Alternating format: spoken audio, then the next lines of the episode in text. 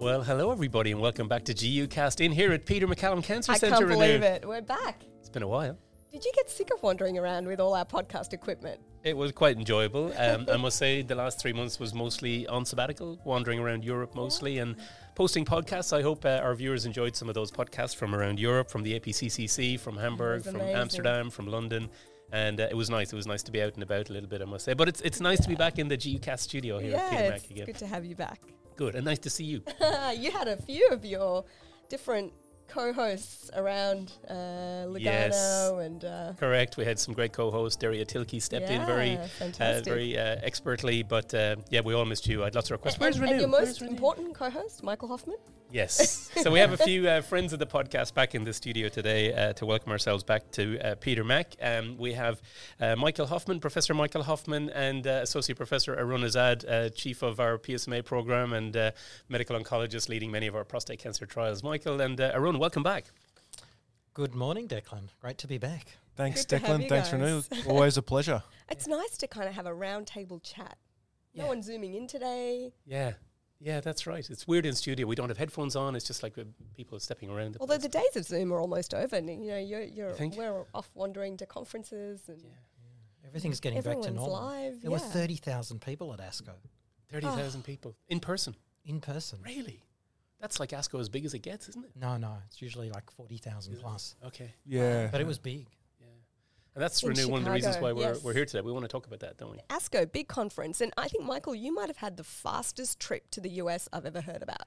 It was ridiculous. Do you remember it? I had three nights. It wasn't long enough. And I just arrived the day before my Yeah. talk. I arrived like 2 p.m. and then the talk was 8 a.m. the following morning. In retrospect, always add an extra day before when you're giving a big plenary talk.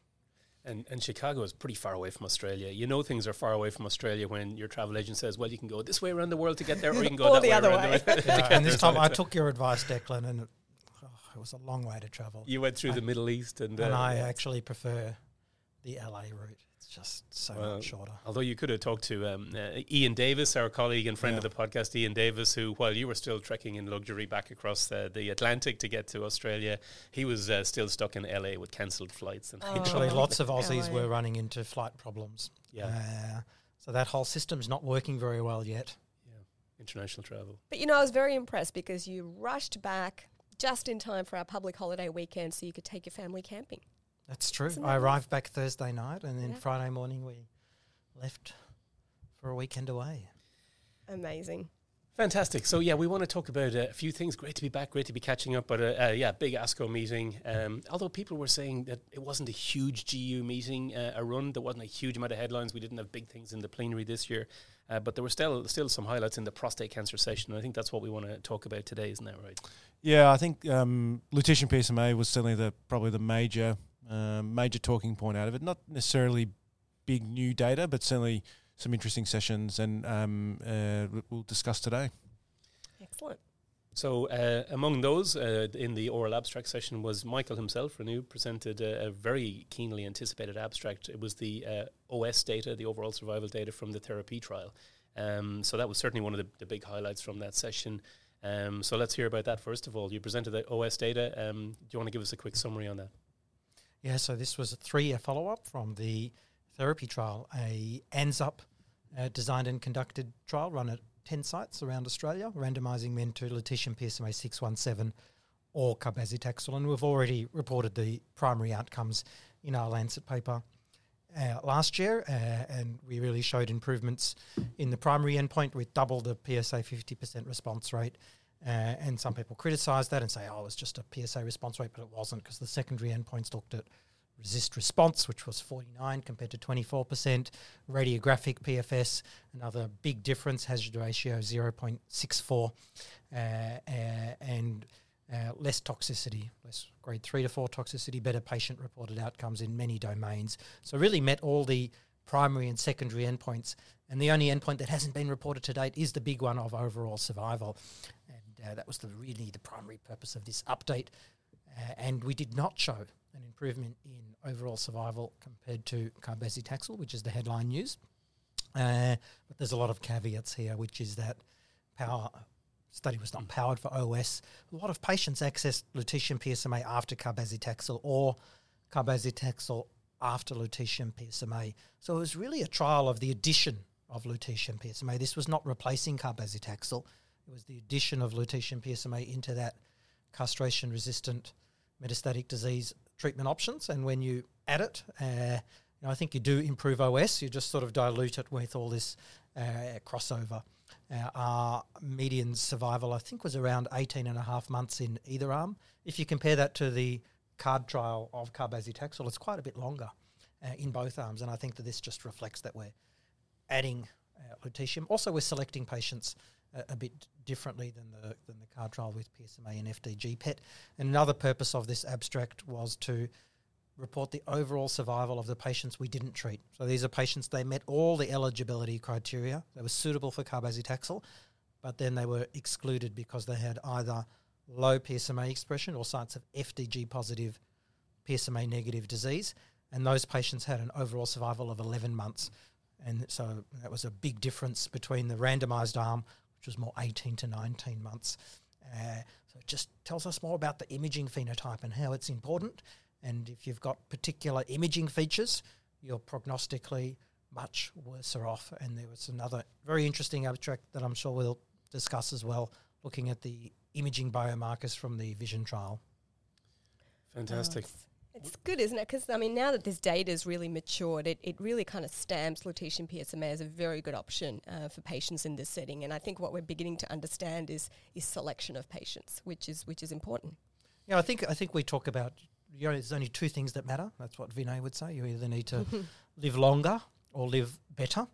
And uh, I think adding lutetium PSMA 617 definitely falls into the living better yeah. uh, class compared to cabazitaxel. It's really a, a walk in the park for the patient and putting my physician hat back on and maybe a Ron Newcomb comment. But you know, my perception is when patients come for lutetium PSMA treatment, they, they really describe the toxicities from docetaxel or cabazitaxel, and it really knocks patients around.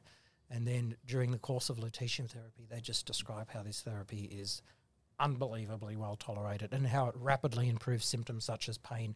So quality of life is so much better. And I think there are some analogies compared to, let's say, docetaxel versus enzalutamide or abiraterone in the castration sensitive space. Uh, there's not a big difference or any difference necessarily in OS, but one's clearly way better tolerated. Mm. And that's where we are with lutetium. We just have a vastly superior product for the patient. So, Arun medical oncologists looking after these sorts of patients, and you do have options in front of you when you've got a patient, progressive MCRPC, who's suitable for cabazitaxel. Um, what's your take on the OS data from TheraP? Were you surprised? Uh, what difference does it make? Yeah, not necessarily. I mean, I think that there's been incorrect interpretation of the the data suggesting that there isn't a survival benefit with lutetium based on TheraP. But of course, the study wasn't designed to do that. It's a 200 patient study. You're not going to see an overall survival benefit with that. Um, I, I, think that the points Michael made about the primary endpoints and other secondary endpoints are all are all valid. There's no doubt it's a well tolerated and active treatment. In terms of overall survival, I, I look at it differently. I, I, I, don't look at it. I mean, I think there was some interpretation was that oh, lutetium's not not making live, people live longer, but in actual fact, cabazitaxel is actually a very good drug. Yes, it's toxic, uh, although probably better tolerated than docetaxel in most men. But it's a good treatment. It's very underutilized. If you look at the data globally, extremely underutilized. Uh, you know, our colleagues who treat breast cancer laugh at us and say, "How can you leave life-prolonging therapies on the shelf? We use eight, nine, ten lines of therapy for hormone receptor-positive breast cancer, and you don't even use docetaxel or cabazitaxel." So, cabazitaxel is actually a good drug. It's it is it can be toxic for sure, but uh, it, you know I look at it from that perspective is that that when you actually put it up lutetium against a very active control arm, with a, in a small phase two, relatively small phase two, you didn't see an overall survival benefit. But I don't think that means that lutetium is not active or not well tolerated or not a not a um, not a, a, viable option. In fact, quite the opposite. Um, so I think actually the way I look at it is to say that this this study we already knew lutetium was active and better than cabazitaxel in many domains. But cabazitaxel is still a very good drug, so keep using it. Um, and I know Michael, we, we sort of we laugh and have this conversation that Michael will get referred patients in for lutetium PSMA and by a medical oncologist and actually convince the patient to have chemotherapy in some situations to the to the chagrin of the medical oncologist. And Michael, as a nuclear medicine physician, is uh, is convincing them. But it's it's actually a very good treatment option still, and I think that that's the story out of I take a slightly different view. Of that's the way I interpret the TheraP OS data. But Michael, what I what I want to ask you about is the fact that there was such a good PSA response uh, in, in, the initial data, and as you say, RECIST response, um, and so how why does that not turn into an OS? Is it purely because of the the power of the trial, or do we, looking more broadly in prostate cancer, just have to remind ourselves that PSA response is not a good surrogate for maybe more meaning, meaningful long term endpoints? Do you think if the trial was bigger powered, or if there was some sort of lack of access to crossover to lutetium, that perhaps the PSA response would have turned into an OS? Yeah, look, I think PSA is actually a very good biomarker, and I think it did translate directly to a improvement in radiographic measures. So that's tumour shrinkage, tumour progression, either through RECIST responses or radiographic PFS. So it was not just PS. That PSA advantage correlated directly with you know radiographic PFS. Uh, so I think it is the crossover, and also patients dropped out. We had 16 patients dropping out in the cabazitaxel arm post randomization. So they were randomized to cabazitaxel, and 15 said no, I'm take out of this study, and that was because they wanted to access off-trial lutetium. But we had an intention to treat analysis, so we were very pure. These patients were analysed as if they had cabazitaxel, even if they had lutetium. And in the lutetium arm, zero dropouts. Everyone randomised to lutetium wanted to have lutetium. And then there's the crossover post protocol. So you need to merc in all of that. I, I think also we need to be careful about what Kaplan Meier survival curves show us. They do show us the median. And I think we're going to see some more data out of vision and TheraP, deep diving, because what we see in therapy and clinical practice, I think there's about a 10 to 20% group of patients who really have extraordinary responses to lutetium. They have very deep, rapid reductions. And even three, four years later, we're giving them cycle 10 of lutetium, cycle 11. And some of these men were dying at the time of coming uh, for the lutetium treatment. I think they're missed on the Kaplan-Meier survival curve. Kaplan-Meier kind of reduces you to the median, and these are the outliers. And the Kaplan-Meier curve being a median doesn't take into account the outliers. So you need to shift the whole sort of patient population up to move the median. And if you have 10% on the bottom, to flip it, if you had super progressors on the top, you would miss them too. You can miss these outliers with Kaplan-Meier statistics. Yeah, very good. Um, Michael and Arun, you know, there have been a lot of comparisons made between vision and TheraP. Um, and of course, like you've both said, TheraP wasn't powered to show an OS uh, difference. Have there, has this new longer term data brought out anything new in that field between vision and, and TheraP? Have there been any more similarities or differences observed? Uh, well, we in toxicity, long-term toxicities. When we started this treatment, people were worried: would we get myelodysplasia or, or leukemia? And with three years follow-up, not a single episode of you know any secondary cancers or other unforeseen uh, you know, toxicity. So this is very promising uh, or reassuring. Uh, at Vision, you know, there were th- actually three of the five prostate GU oral presentations were on lutetium PSMA, two from the Vision trial and our own TheraP trial. Uh, and of the lutetium PSMA trials, we had myself, a nuclear medicine specialist, presenting at ASCO, which is a little bit unusual. Uh, second speaker uh, was a medical oncologist, and then we had a radiation oncologist. So we had a really multidisciplinary oral presentations. I thought it was just hear, it? fantastic. Yeah. Uh, really good to see. Uh, and run. so with all that data here, now you have a patient in clinic this morning, uh, MCRPC post uh, chemo, post AR pathway inhibitor, suitable for cabazitaxel, so fit enough. And let's say you have both options available to you. Let's say there are no reimbursement challenges. We must talk about reimbursement actually as well. Um, does it come down to quality of life? Because I think that is the, the really compelling part of therapy for me. Was uh, now we've seen the OS data. It's it's the, there's a big OS benefit from both drugs, uh, but uh, the lutetium didn't exceed uh, uh, cabazitaxel on this small phase two study. But the quality of life stuff uh, that uh, Michael and colleagues reported in the Lancet last year, I thought was very compelling. yeah, how do, how do you speak to those? No, I agree. I think quality of life is important, and also just um, higher response rates and deeper responses if patients are symptomatic. You know, that's they get improvements in pain and and other symptoms. I mean, I think people often patients often think that their quality of life is going to be determined by treatment related toxicity and perhaps when we you know that's related that that's true for chemotherapy but in actual fact if patients are symptomatic from their cancer that's actually often their biggest determinant of their quality of life and if you improve their symptoms their quality of life improves. Um, I do think one other one other point that's worth making is that lutetium is clearly very active and clearly has deep deep responses, and, and a majority of patients do respond, especially when you use the therapy, you know, selection PET selection criteria that, that Michael um, and team have have, have, have, have developed. Um, but durability of response is still a challenge. Um, and um, you know there are, as Michael said, there is a subset who get prolonged. Those ones who get deep, men who get deep responses, sometimes also get prolonged responses. But durability of response is a challenge. And and you know when you've already got an agent that in third line setting in therapy has a PSA response rate of sixty six percent, which is kind of unprecedented in terms of PSA response rate, um, um, you're already actually achieving responses in a lot of men. Um, you know. Th- it's throwing more drugs into the mix combinations, which you know we often do when response rates are low and we're trying to bump up the response rate in oncology, may or may not be the answer. It may or you know biomarkers may or may not be the answer.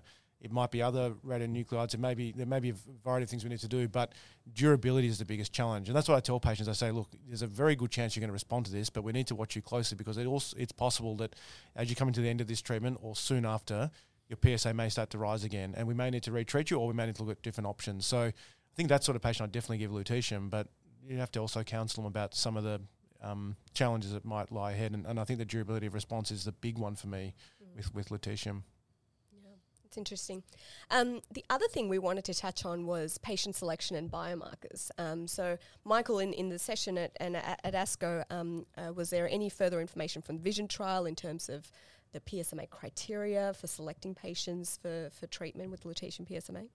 Yeah, so the other big presentation was on the PSMA imaging biomarkers from the Vision trial presented by Andy Armstrong from Duke.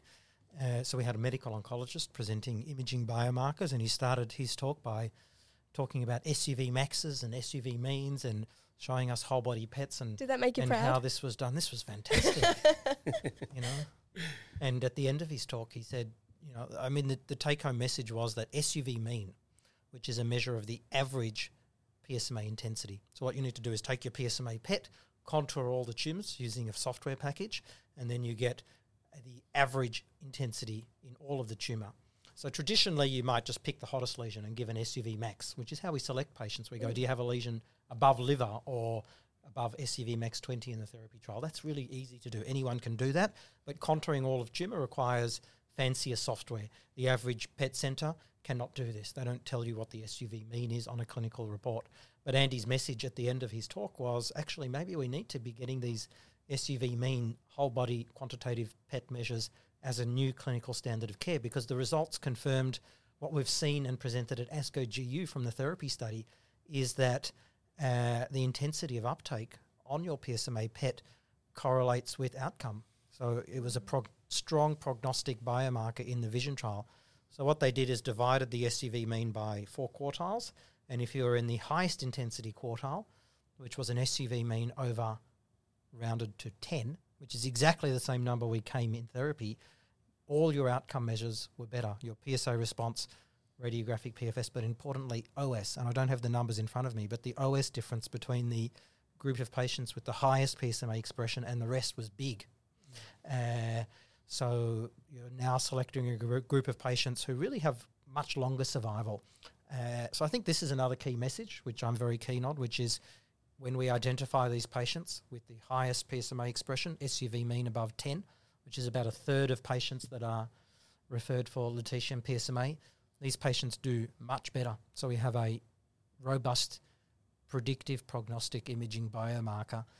And when you're debating cabazitaxel versus lutetium, if you're in this highest group, the answer is very easy. You should definitely give mm. lutetium. If you're in the lowest quartile, actually it's much more nuanced. You know, there might be newer treatments, better treatments. These are the patients that don't have the durable responses. Yes, all the data still shows that even in the bottom quartile, in vision you do better than the control arm. In therapy you do better than cabazitaxel, but the difference is much smaller. And also remembering there are already patients that have been selected into the trial based on some sort of parameters uh, in vision looser than it was in therapy, so they're already selected in for that uh, criteria. But uh, I know it's a topic you you feel uh, very passionately about, and some wonderful work's been done in Australia uh, using quantitative measures and using both FDG and PSMA to optimally select patients. So, do you think that uh, uh, Andy and colleagues, Philip Kuo, I know was very involved in this, uh, that work they presented might help nudge people over the line to say we should be using PSMA a little bit in a little bit of more of a sophisticated way rather than just saying have you got a one lesion that's greater than liver or whatever to say well look especially when you have competing options do we really need to look very carefully more carefully and go to the effort uh, of doing quantitative assessment and get an SUV mean to try and make sure that at this point in time this is the right therapy for for our patient you think that'll that'll help, or will people just say, "Look, this this this is too hard. It is difficult. It's going to add fifteen or twenty minutes to every single PET scan. You need the, you need it can't be done in every center. Uh, it's not all automated. You're going to need some manual oversight as well as the semi-automated stuff that comes in the software. So." Is it worth pushing people over the line to say, yeah, it's worth doing that? We're going to select our patients a bit better and advise them a bit better.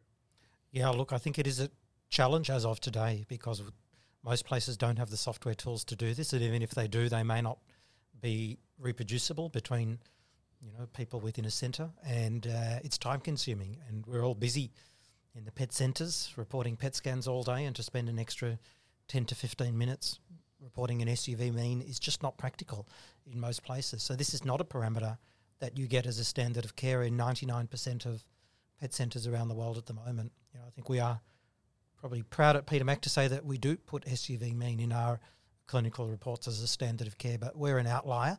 So I would like to see that become a standard of care.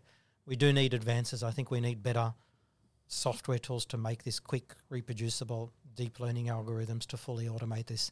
This is coming. So I think this is the beginning of that quantitative PET revolution. It extends beyond prostate cancer. You know, just before I left to ASCO, Professor Seymour, who's director of hematology at Peter Mac, sent me an email saying, "Can you start reporting metabolic tumor volumes in my lymphoma PET reports as a standard of care because there was a manuscript in JCO reporting similarly that whole body, total body quantitative measures in aggressive lymphoma did much better than the International Prognostic Index, the sort of conventional score, and it was independent. And this was a really robust study. Please start putting this as a clinical standard of care. So there are other tumour types where these quantitative PET parameters are being shown to be robust as well. And uh, I think it's it's coming, but we're not there yet. And is there? I know we don't use SUV mean obviously to select patients for therapy and for trials. We use SUV max.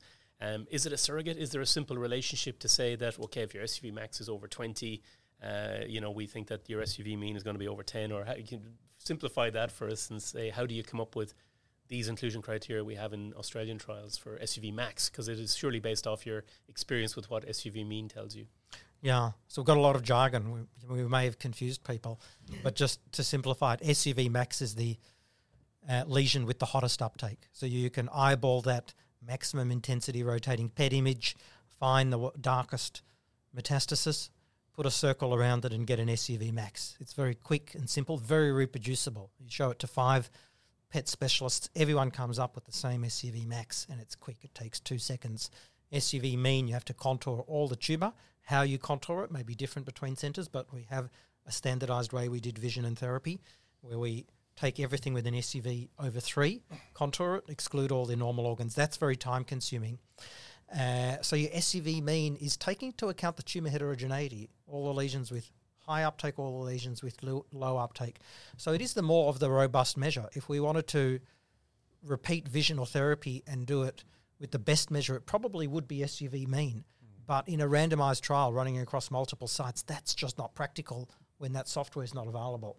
So your liver threshold or your SUV max threshold is a practical measure to select patients for trials, and it's pretty good. But if you wanted to pick optimal, it may be an SUV mean. And probably if your SUV means low, we don't know what that number is, and it needs future research, then you should have cabazitaxel rather than lutetium. At the lower end of the spectrum, I reckon you're going to do better with Cabazi than lutetium. Can, so there's more work to be done. Can I provide? Can I play devil's advocate for a second? So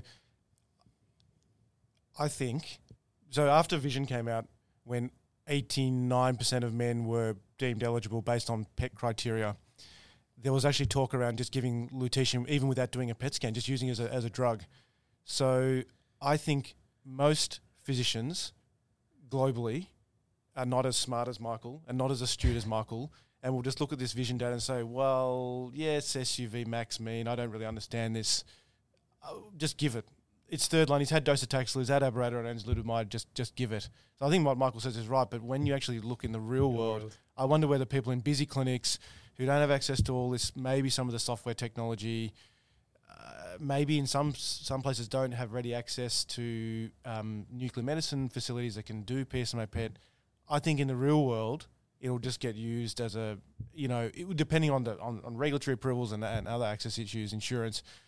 I think particularly in countries like the US, it'll just get it'll get used, and yeah, a PSMA PET will get done, but I don't think SUV mean.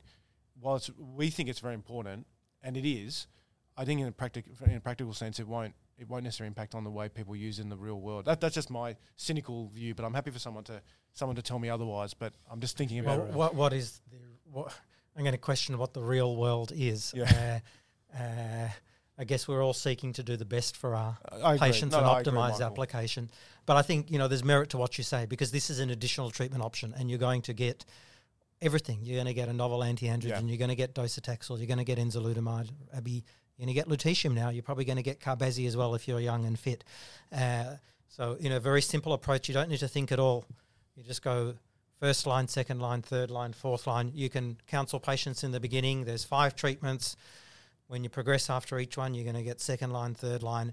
I mean, that's how medical oncology operates in many centres. But then when you come to Peter Mac or a large oncology centre, you get a bit more of a nuanced care. You're going to sequence better. You're going to go, well, what's your intensity of uptake? Yes, let's give you this one first. Let's give you this one second. Now you've got discordant disease. Look, in my experience, lutetium's just not going to be beneficial. Let's save you all these trips into hospital to have a futile therapy. So I think when you apply the more nuanced uh, care uh, using all the information we have available, you can make better decisions. And I think that does improve outcomes, which is why you get better outcomes when you come to a comprehensive cancer centre Yeah, I and get that higher level of care. So, do we want to have real world? Is that what we want to strive for? Kind of just first line, second line, third line, or do we want to optimize? I, I agree with you, Michael. I, I, I, I agree with you. I'm just presenting an alternate view of what can happen in the whatever the real world is. But Well, uh, I mean, speaking of the real world, though, one very big concern in the real world is cost. mm. Right? I mean, how does that play into it? I mean, we can talk a lot about sequencing and, and, and having five treatment options, but surely cost plays a role in, in someone deciding, oh, well, I'm just going to give lutetium PSMA based on vision. Well, it depends on the on the country you're talking about, doesn't it? I Mm. mean, if the if it's if it's uh, approved and in, depending on what country you're in, for example, the US, it's covered through, through insurance. I think you're just going to give it. I think in Australia, where we have a single payer system, it's it's different. You know, until it's actually reimbursed. Um, you know, reimbursed through uh, our you know single payer system, you can't generally can't access it. Peter Mac obviously has a compassionate access program, and there are some other ways of self-funding it. Um, but you're right, cost comes into it. You know, Renu. There's no, there's, there's no doubt. Um, but that's very, that's a challenging discussion because it depends what country you're talking about. But um, and, and Michael obviously spoke about this before. and can speak about it as well. The the, the, pr- the production model obviously varies from you know Australia's production model for lutetium PSMA six one seven is different to what the, what's done in the US. Um, it's a academic versus commercial production, but. Um, yeah, no, those are all really, really good, Yeah. good questions. And I think while it's very exciting that lutetium PSA has been FDA approved, um, you know, again, based on which country you're from, cost still remains a very valid concern. Um, when Yeah, because when talking about- cabazitaxel's cheap as Cheap, chips. Yeah, it? exactly. But Michael, in finishing, uh, uh, two final questions to you about that. One is uh, there is a reimbursement uh, application underway in Australia uh, for lutetium PSMA. Um, can can you update us a bit on that? Uh, the, there's some information out there in the public domain because this stuff is uh, made publicly available. Um, Yeah, look, the Australasian Association of Nuclear Medicine Specialists have put an application to government to uh, make lutetium PSMA available using a sort of academic model uh, where it's made in hospital radiopharmacies and administered to patients. Uh, in that application, it's a, it's a kind of agnostic with regards to the ligand. So PSMA PET scanning is already approved in Australia. The funding is going to commence in July 1, which is seven days away. PSMA PET will be reimbursed uh, nationwide, and that doesn't define should you use gallium PSMA 11 or fluorinated DCFPyL or fluorinated PSMA 1007. The item number is simply for a PSMA PET scan, and it allows the provider to choose which PSMA ligand they use for the PET scan. Uh, and the way the Association of Nuclear Medicine Specialists has structured the request for PSMA is the same. which opens the door to lutetium PSMA I&T, uh, which is an agent that is used a lot around the world. It's used a lot in Australia. We don't use it much here at Peter Mac. We prefer PSMA six one seven, thanks to you know supply of that peptide by Novartis and their their support. And that's certainly where the evidence base is. The TheraP trial, vision trial, it's all PSMA six one seven. I don't think there's a single prospective trial of PSMA I&T, but there's extensive clinical experience and lots of retrospective publications and data, you know, from dosimetry showing that it looks like we deliver the same amount of radiation to normal tissues and sites of tumour.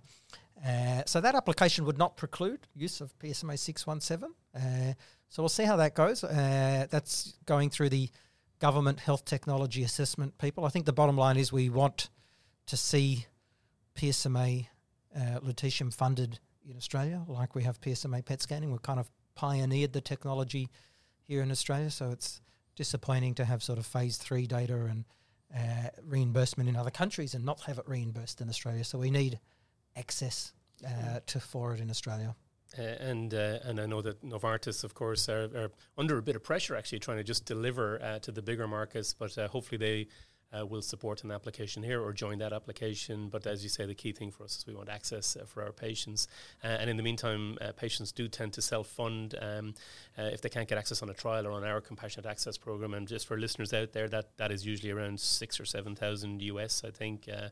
Uh, per cycle, roughly, just to give you some idea, because I know in the US um, the, the reimbursement will be like 50, 60,000 ish per cycle. So again, eye-wateringly different environments yeah, uh, around that we work exactly. in. But that's the second question I want to ask you, Michael. We um, we are hearing there's lots of issues with supply of lutetium PSMA, despite the FDA approval and all that. There are literally people are really struggling to get access. Have, have, was there any discussion about this at ASCO or? And we're certainly hearing and seeing stories that it's just very difficult to, to get access. It's a production issue. Yeah, look, certainly a subject of corridor conversation. Uh, it's all well to have you know phase three data showing a survival benefit, but if it's not accessible easily, uh, that's problematic. So I think it highlights that lutetium PSMA, it's you know it's a radiopharmaceutical, it's not a drug. The nuances of administration are, uh, I wouldn't say challenging, but they're different, and it can't be administered in a chemotherapy day unit because you need shielding. Uh, lutetium 177 emits some gamma.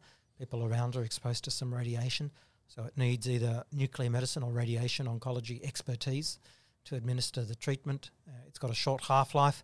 There's manufacturing challenges. It's not can't put it in a cardboard box and have it sitting in your pharmacy and in stock ready to give to your patient. You really need to order it for each individual patient. Some analogies to radium two two three. Uh, so there's all these complexities, and it really requires a multidisciplinary team. Uh, your medical oncologist is kind of referring on to NucMed or RadOnc to do this, uh, or urology, and it, all those systems aren't up and running today in many centres. So there's a lot of education in healthcare implementation of this uh, really new technology, and there's work to be done. Yeah. And uh, yeah, definitely some challenges. And Arun, what about future trials? You've got some exciting stuff in the pipeline, haven't you? Uh, yeah, there's a well, yeah, there's a lot of stuff going on um, within within Australia. Um, I mean, looking at looking at lutetium PSMA. I mean, we're looking at probably two major angles are either bringing treatment um, forward. Um, so we've got uh, upfront PSMA, which is looking at the metastatic hormone sensitive space, in addition to dose docetaxel and ADT, and then of course we've got lutectomy, which is bringing it even further forward, the neoadjuvant or pre-surgical um, study uh, as well. And then the other avenue in the metastatic CRPC space is um, is combinations. So we have um, ENZA-P led by um, Louise Emmett and uh, an ANZUP sponsored study in the first line MCRPC setting. And we have a couple of other um, trials uh, in a number of other trials in this space. Shahneen Sandhu uh, has uh, LuPARP uh, and um, uh, Prince, which are combinations with uh, uh, olaparib and pembrolizumab, respectively. So they're in the later MCRP st- MCRPC stage. And then we're just about to open, or just have opened, LuCab, which is our combination yeah. study with cabazitaxel. So we're taking the view of cabazitaxel is a very good drug. I think that was my it's my cheap. point about uh, yeah about uh, from TheraP. So why not combine it? Um, and we also have a couple of other studies, uh, you know, not too far away in the MCRPC setting as well. So lots of trial activity. I think that's actually one of the things that I think is really great about TheraP and vision is not just lutetium PSMA and the impact it will have on patients, but actually now all the activity that will follow in the radionuclide and theranostic space. I think finally the world has woken up, pharma included, um, as well as academic groups, and there's going to be a lot of activity, I think, now in in, th- in the theranostic space in prostate cancer, and there may be a better radionuclide or better combinations than than what we've got right now. We certainly hope so for all of our patients, and the trials will be the answer to doing that. And I think one of the things that Michael and team have done so well with ANZUP and, and with Peter Mac sponsored studies is is actually getting prospective trials done. You know, there was so much data with lutetium from other countries in the in the retrospective space, but you don't change practice on with retrospective studies, and, and that's where you know Michael and ANZUP and, and Peter Mac deserve so much credit for, for leading those studies. So I think it's just the beginning of the theranostic yeah. revolution. We've sort of got the vision and TheraP trials now, providing evidence that it's you know extremely good and useful, and now we're going to combine it, use it earlier, and get second generation compounds. Fantastic. Like it was a really good meeting. I'm sad to have missed it. Yeah. And really nice to see Theranostics for prostate cancer kind of waving the flag for GU oncology. Yeah, exactly. And meetings are back. we have got a couple of good uh, conferences coming up. We'll be Our reporting own, uh, live from. annual conference USANZ is coming up at the Gold Coast. Yeah, this weekend. We're freezing here in Melbourne, so it'll be nice to get some sun in Queensland. And then we're off to EAU. EAU, Amsterdam and we'll post some of my podcasts from there Absolutely. as well. But it's it's nice to be back in studio here, Peter Mac. Lovely to be back with you. Uh, yeah, it's good to be back in my seat. Co-host, and exactly have my microphone back. Exactly. yeah, so that's all we have um, time for. I hope you enjoyed that, folks. This never-ending, exciting topic of PSMA imaging and theranostics, and I, I really enjoyed hearing those post-ASCO perspectives uh, from Michael and Arun's uh, interpretation of that. And congrats to all those investigators, uh, our colleagues in the US, who've done nice work on that, and to you and all your team here, Michael. All right, we'll be back uh, very soon again with another podcast. Uh, do stay tuned and send us your suggestions for future topics. Take care. Goodbye.